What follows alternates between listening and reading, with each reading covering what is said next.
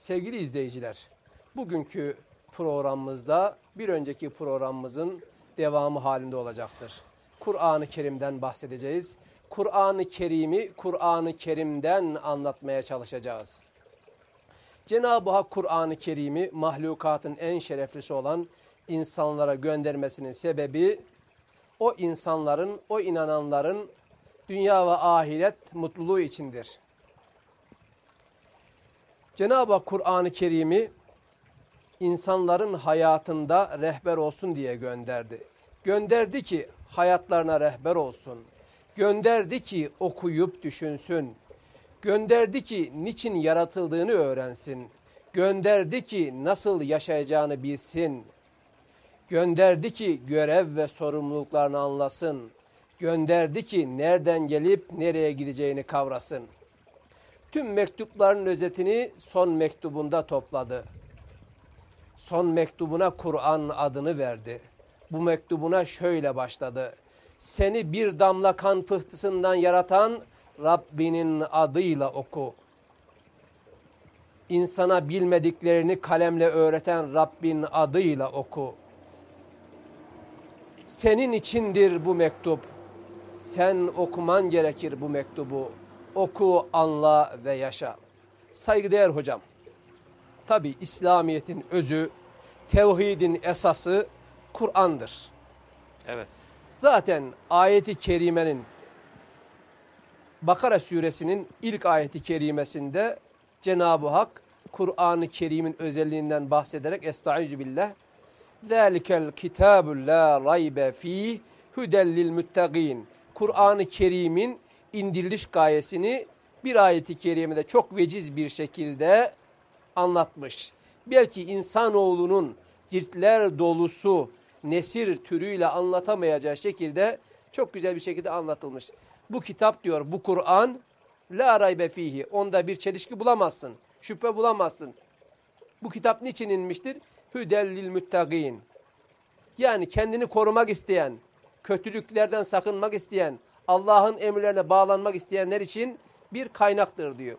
Hocam tabi Kur'an deyince e, bir önceki sohbetimizde de Kur'an'dan bahsettiniz.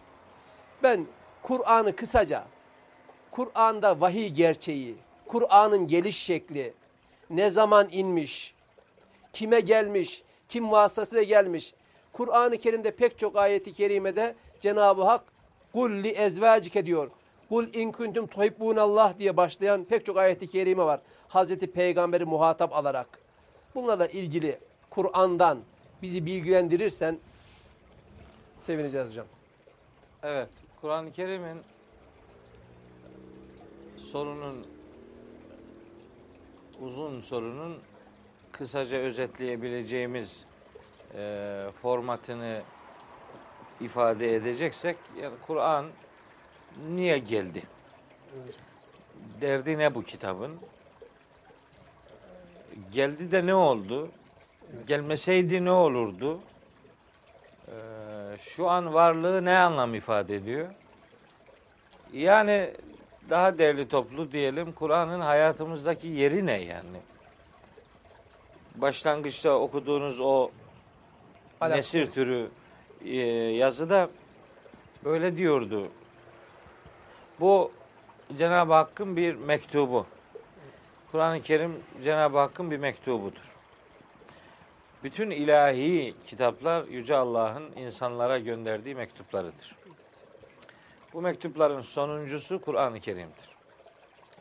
Kur'an-ı Kerim'in tabi Kur'an adının bir anlamı var. Ama Kur'an-ı Kerim'in Kur'an'dan başka da anlam isimleri var. Kur'an-ı Kerim'in Kur'an adının anlamı çok okunan metin demektir. Çok okunan şey. Kur'an o demek. Çok okunan metin anlamına geliyor Kur'an-ı Kerim. Kur'an-ı Kerim çok okunmalıdır. Ama bu çok okunma nasıl gerçekleşirse okunmak anlamı gerçekleşir. Onu ifadeye gayret edeceğim. Hangi tür okumak gerçek okumaktır? Bizim şimdilerde şahit olduğumuz türden okumalar acaba arzu edilen okuma mıdır yoksa bunun başka bir versiyonu mu var? Başka bir şey mi var? Onu fırsat bulabilirsek bilahere izah etmeye gayret ederiz. Şimdi Kur'an-ı Kerim'in bir, bir adı da kitaptır. Sizin biraz önce Bakara suresinin ikinci ayeti diye okuduğunuz orada zalikel kitabu ifadesi yer alır. Zalikel kitabı işte o kitap la raybe fihi kendisinde kuşku bulunmayan o kitap hüdelnil muttakin duyarlı insanlar için bir rehberdir, yol gösterir. Kur'an-ı Kerim bir rehberdir. Ve Kur'an-ı Kerim'in bir adı kitaptır. Ahmet Bey, kitap, kitap Arapça mektup kelimesiyle aynı kökten gelir. Kitapla mektup aynı kökten gelir. Kur'an-ı Kerim Allahu Teala'nın insanlığa gönderdiği son mektuptur. Çok pratik bir örnek verelim. Bunun mektup oluşu ile bizim bununla ilgili tutumumuz gerçekten mektubun gönderiliş misyonuyla örtüşüyor mu diye. Şimdi insanlar birbirlerine mektup yazarlar. Bir öbürüne mektup yazar. Mektubu alan kişi bakar kimden geliyor bu? Çok sevdiği birinden geliyordu. Evet. Gurbet hayatı yaşayan insanlar için mektubun önemi Büyük. anlatılmanın ötesinde. Yaşanabilen bir hakikattir. Evet. Çok önemlidir mektup. İnsan çok sevdiği birinden o mektubu alınca bayılır. Hemen açar mektubu okur. Hiç kimse demez ki bu mektubu göndereni çok seviyorum. Hatta bu mektubu bekliyordum ama bunu okumama gerek yok. Kapat, boş ver. Evet. Kimse demez. Hatta kimse şunu da demez. Ben okumayı bilmiyorum. Bunu mektubu okutmaya da gerek yoktur demez. Gider mutlaka okuyabilen birini bulur. okutur. Mektubu ona okutur. Dahasını söyleyeyim. Eğer mektup mahrem bir konuda geliyorsa mesela hanımından adama mektup geliyor olabilir. Başkalarının bilmemesi gereken şeylerin yazıldığı bir mektup olabilir. O zaman o insan o mektubun yazıldığı dili öğrenir. O mahremiyeti başkalarıyla paylaşmak da istemez. Kendisi öğrenir. Doğru. Bakın bu da bir mektuptur. Ama okunmuyor.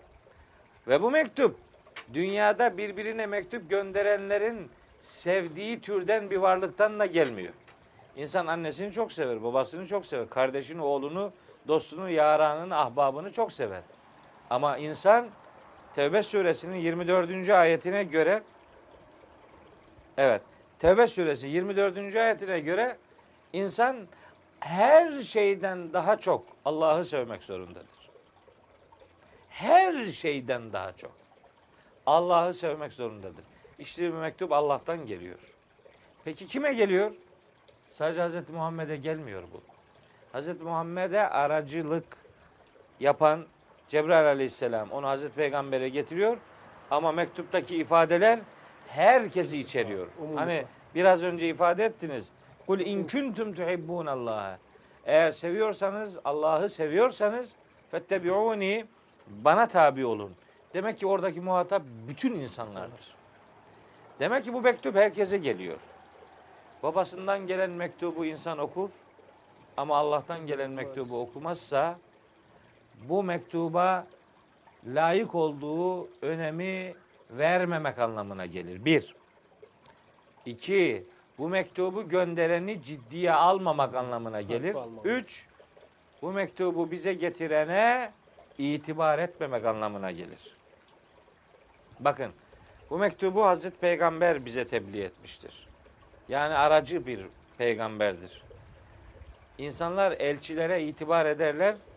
Elçinin getirdiği ilkeyi benimsediği için onu göndereni önemsediği için elçiye itibar ederler.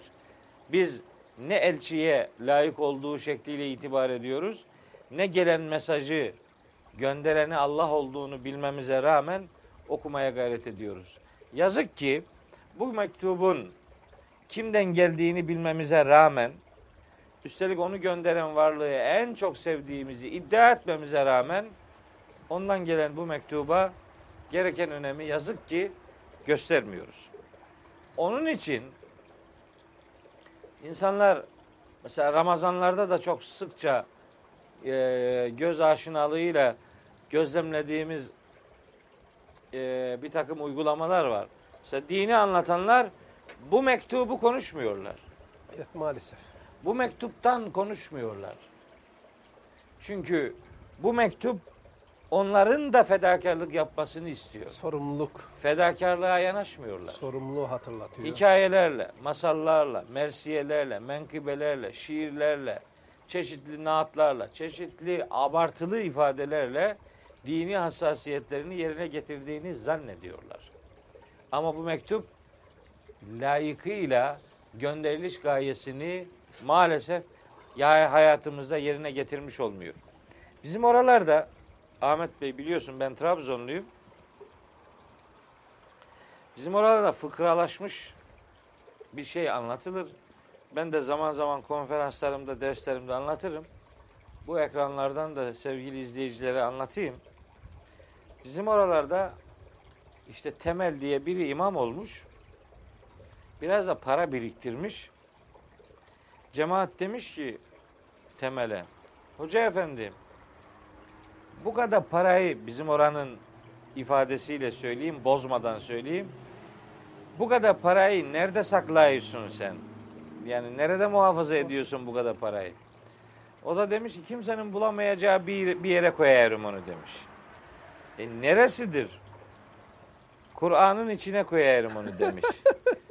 Niye? Kimse açmıyor ki onu demiş. Hırsızın bile dikkatini çekmiyor. Evet bizim evlerdeki Kur'an bu fıkradakinden çok farklı değil yazık ki. İnsanlar bu kitabı açmıyorlar. Bu kitabın niye geldiğini bilmiyorlar. Bu kitabı sadece birkaç pratik hayatın pratikleri için kullandığını zannediyorlar ve bununla ilgili yükümlülüğünün bittiğini varsayıyorlar. Eğer öyleyse bu kitabın 23 senede inmesine gerek yoktu. Bu kitabın 6000 küsür ayet olmasına da gerek yoktu. Bu kitap 5-6 ayet olurdu. Daha da tez hatim yapılırdı. Olur biterdi.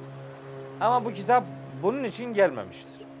Bu kitap Allahu Teala insanlara kainata kılavuzluk yapsın diye gönderilmiş bir kitaptır. Hani bir elektronik parça alırsınız veya bir makine alırsınız, elektronik bir alet alırsınız. Onun mukavasının içerisinden, ambalajının içerisinden bir kitapçık çıkar. O kitapçık kullanma kılavuzu adını alır. Onu oraya koymuşlardır ki o ilgili mekanik aletin nasıl çalıştığını göstersin. Nasıl bağlantılar yapılırsa çalışır. Nasıl yanlış bağlantılar yapılırsa alet de yanar, usta da yanar. Herkes zarar görür. Onun için kullanma kılavuzu koyarlar o tür e, mekanik aletlerin içerisine. Bu kitap da hayatın kullanma kılavuzudur. Kainatı tanıtır bu kitap. Kainat kitabını tanıtır. Kainatla ilgili bu program vesilesiyle çokça örneklerini vereceğiz inşallah Ramazan boyunca. Kainatın böyle en ince meseleleriyle alakalı insanlara mahşere kadar sürebilecek ev ödevleri verir bu kitap. Ama bu kitabı açıp okuyanlar için bu iş anlam ifade ediyor. Anlamadan okuyunca, anlamını hiç merak etmeden, Kur'an'ı anlamadan okumanın çok büyük bir maharet olduğunu varsayarak, anlamadan okuma yarışmaları düzenleyerek, hızlı okuma yarışmaları düzenleyerek, Kur'an-ı Kerim indiriliş gayesini yerine getirmiş olmaz.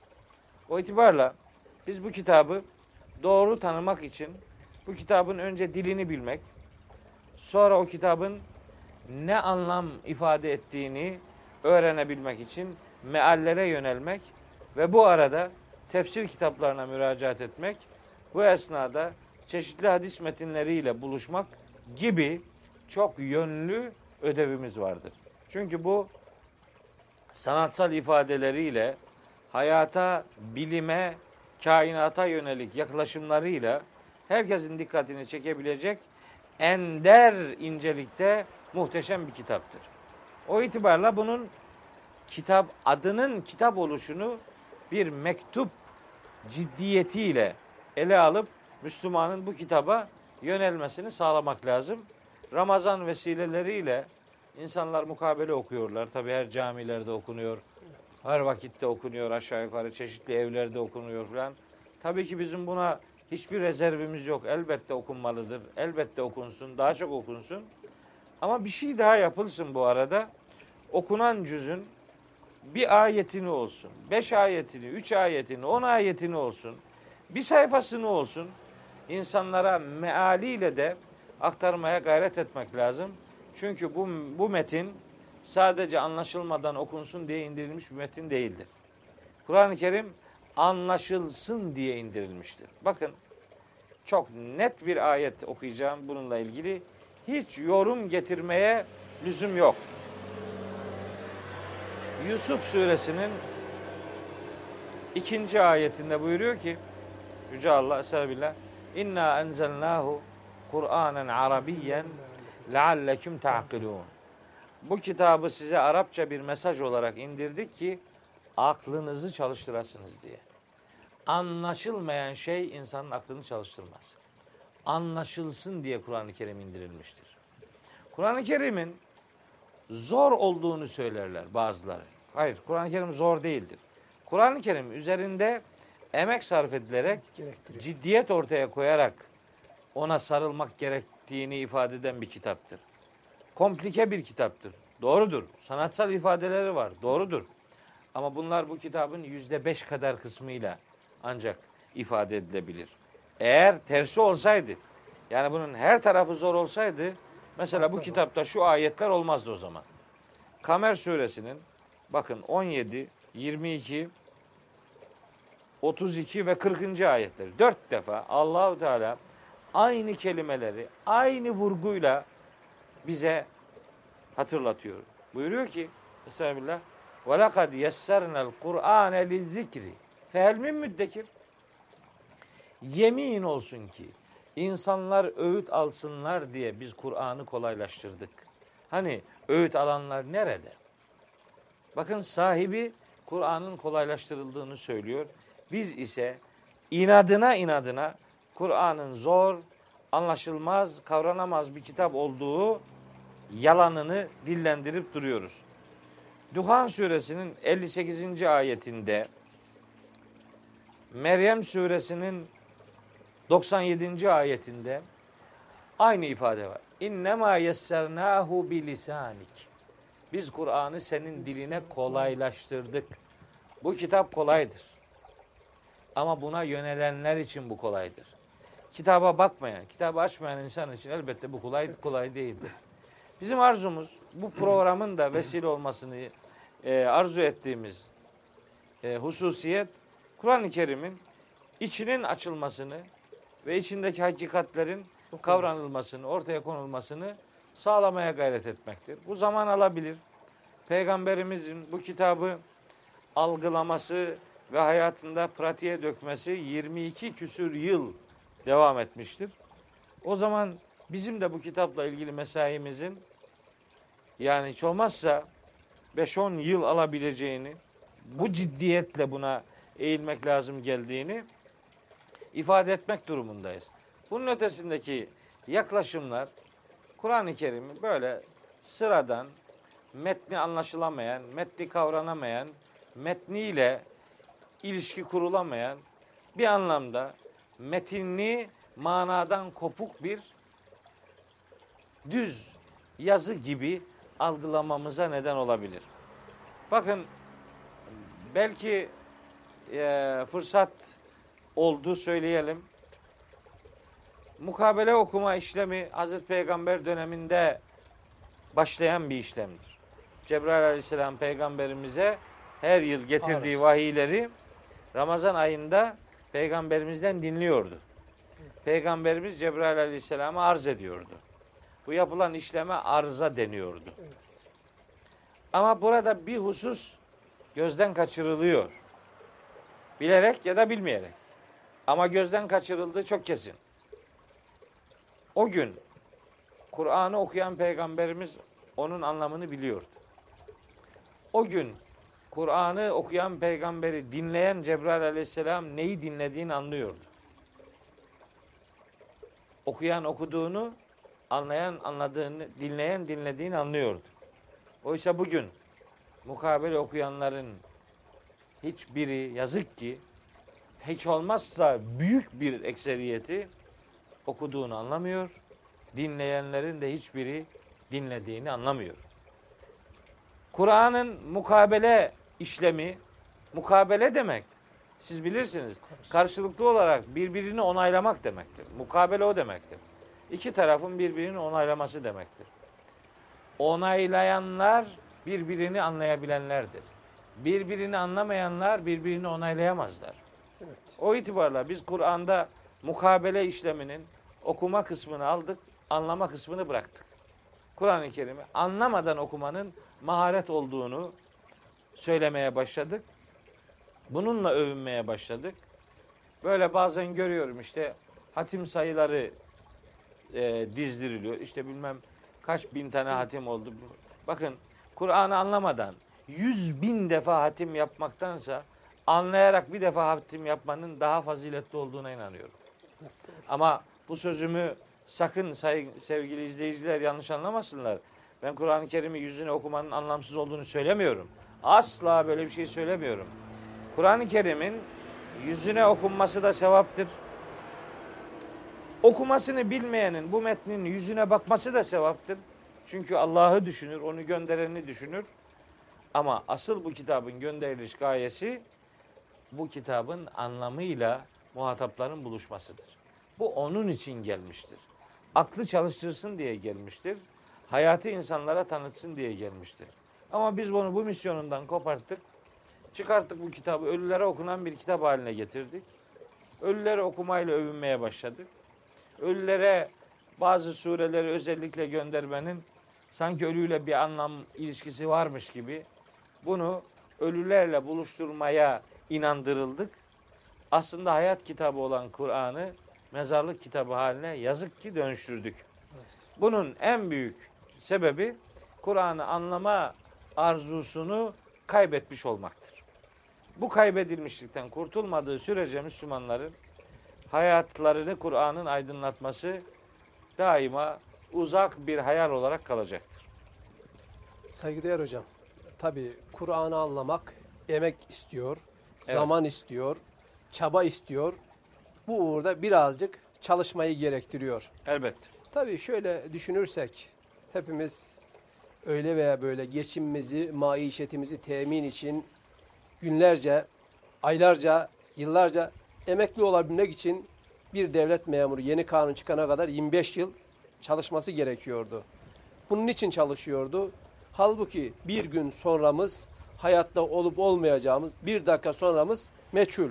Evet. Buna rağmen emekli olmak, emeklilik sefası sürmek artık sefadır, cefadır tartışılır. Ancak sadece bunun için bil fiil 25 yıl şimdi 65 oldu. Çalışmak durumundayız.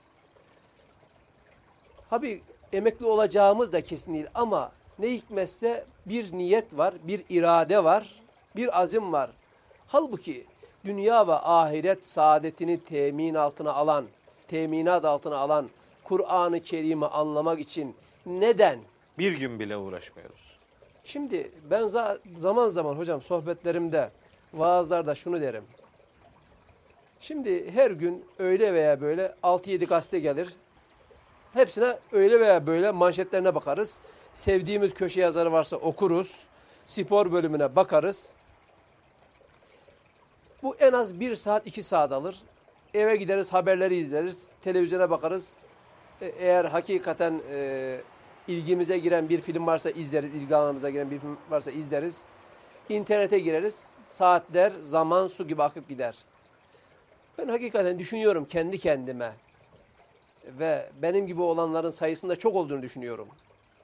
Şimdi Cenab-ı Hak yarın mahşer günü kulum sen sana gönderilen senin dünya ve ahiretini teminat altına alan, gereğini yerine getirdiğin takdirde kurtuluşa erilecek olan Kur'an'a bir gazete kadar, bir televizyona iz- ayırdığın vakit kadar, bir internete ayırdığın vakit kadar vakit ayırdın mı derse cevap verebilecek halimizin olmadığı bir vakadır. Evet. Şeye gelince hocam okuyup da anlamadım diyenlere gelince ben sağ olsun hocamızın birisi okulda okurken şunu dedi bize. Üç şeyi hiç unutmayın dedi. bir İslam tarihi okuyun. Tefsire bakın. Bir de Kur'an-ı Kerim'in malini günde bir sayfada olsa okuyun dedi. Ama bunu zamanla 10 dakika 5 dakika zamanı siz belirleyin dedi. Ben o zaman Kur'an-ı Kerim'in malini okumaya başladım. Hala devam ediyorum. Yani şunun için söylüyorum şunu. Hani emek dedik ya. Şimdi 10 dakika. Önceden yarım saat okudum. Şimdi 10 dakikaya düştü. 10 dakikada da bir buçuk sayfa falan okuyorum. Şöyle bir benzetme yapsam da yapmamda bir sanırım bir sakınca yoktur. Kur'an-ı Kerim'in malini okuduğum zaman ilk okuduğum, okumaya başladığımda küçük bir taşı büyük bir gölete attığın zaman küçük daireler çiziyordu. Bir sonraki okuyuşumda bendeki onu anlama, kavrama kapasitem ve haz alma durumum biraz daha arttı. Bir daha okuduğumda o taş büyüdü, daire daha büyüdü. Şunun için veriyorum.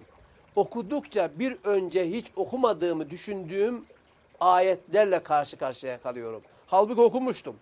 Yani oradan şunu çıkarıyorum. Az önce dediğiniz emek, zaman, gayret, biraz meşakkat, zaman ayırmadan yani okuyalım, okuduğumuzu hemen tabiri caizse bir alim, bir fadıl gibi anlayalım. Bu mümkün değil. Onun için gayret, zaman bu yöne kanalize edilirse elbette dediğiniz gibi yüzde beş, on neyse artık anlaşılamayan veyahut da bir ilimle, bir tefsirle anlaşılacak alanlar hariç yüzde doksan beşi çok rahat anlaşılır. E, Biz okuyalım da ne kadarının anlaşılmadığını bir test edelim. Hiç okumadan, hiç yönelmeden ne kadarının anlaşılmayacağı oranını vermeyi hiç doğru bulmuyorum. Evet. Bazısına göre bu oran şu veya bu şekilde Evet. oynayabilir. Kur'an'ın anlaşılamayan ayet olmaz. Kur'an-ı Kerim anlaşılsın diye indirilmiş bir kitaptır ve onun bütün ayetleri anlaşılabilir diye programlanmıştır. Anlaşılabilmesi için başka ayetleri de konuyla ilgili bilmek, başka ayetlere de anlam olarak e, yönelebilmek ayetlerin daha kapsamlı anlaşılmasını sağlayacaktır. Kur'an-ı Kerim'i böyle anlaşılmamayla e, buluşturacak yaklaşımlar Kur'an-ı Kerim'den uzak olan insanların yakıştırmalarıdır. Hocam zaman zaman karşılaşıyoruz. Soruyorlar bize. Hocam ben okudum, anlayamadım. Pek çok yerini anlayamadım deniyor da Evet. ben onun üzerinde yani soranlara da şunu diyorum. Yani anlamadığın yeri olur ya müteşabih olabilir. E, Bilene sorarsın. Ha onun da bilmediği olabilir. Ama neticede Kur'an anlaşılması için gönderilmiştir. Yaşanması için gönderilmiştir. Bizim üzerimize düşen kapasitemizi, kabiliyetimizi, bilgimizi, ilgimizi oraya yöneltmek ve ondan istifade etmektir. Çünkü Kur'an'ın geliş gayesi belli. Kur'an'ın özü tevhiddir. Geliş gayesi Kur'an'a inananlara mutluluk vaadidir. Madem böyle bir bize güzellik, özellik katacak bir rehberimiz var. Bu rehbere bağlı kalmak, bu mektubu dipnotuna varıncaya kadar okumak bize fayda sağlayacaktır. Hem bilgileneceğiz, bilgimiz artacak hem de bize soranlara çok doğru bilgiyi kaynaktan aktarma fırsatı doğacak. Evet. Hem öğrendiğimiz için hem de anlattığımız için Cenab-ı Hak tarafından mükafat elde edeceğiz. Evet. Sevgili Ni- izleyiciler, Niyazımız odur. Ahmet Evet. Bey, Kur'an-ı Kerim bir ışıktır. Allah kitabın adını Kur'an'ın adlarından birini de nur diye belirlemiştir. aydınlık. Nur ışık demektir. Lamba gibidir. Lambanın ışık verebilmesi için düğmesini açmanız lazım. Düğmeyi açmadan lamba yanmaz. Kur'an'ın ışık vermesi için Kur'an'ın açılması lazım. Açılmadan ışık vermez bu. Lambayı bazen açarsınız, lambayı açarsınız, düğmeye basarsınız gene ışık vermez. Niye? Elektrik yoktur. Elektrik yoksa açıp kapatmak çok bir mana ifade etmez. Bazen Kur'an'ı açarsınız gene ışık alamazsınız. Niye? Elektriğiniz yoktur. Elektrik nedir? Kur'an'ı anlama ve hakikati Kur'an'dan öğrenme niyetidir. Bu niyeti kaybeden insan için elektriği kesik, lambayı açmış adam benzetmesi yapabiliriz. Allah'ın kitabı okuyanı da, okuma arzusu taşıyanı da, kainatı da, hayatı da aydınlatan bir kitaptır. Onun aydınlığından yararlanmak isteyenlere ne mutlu diyor ve sözümü bitiriyorum.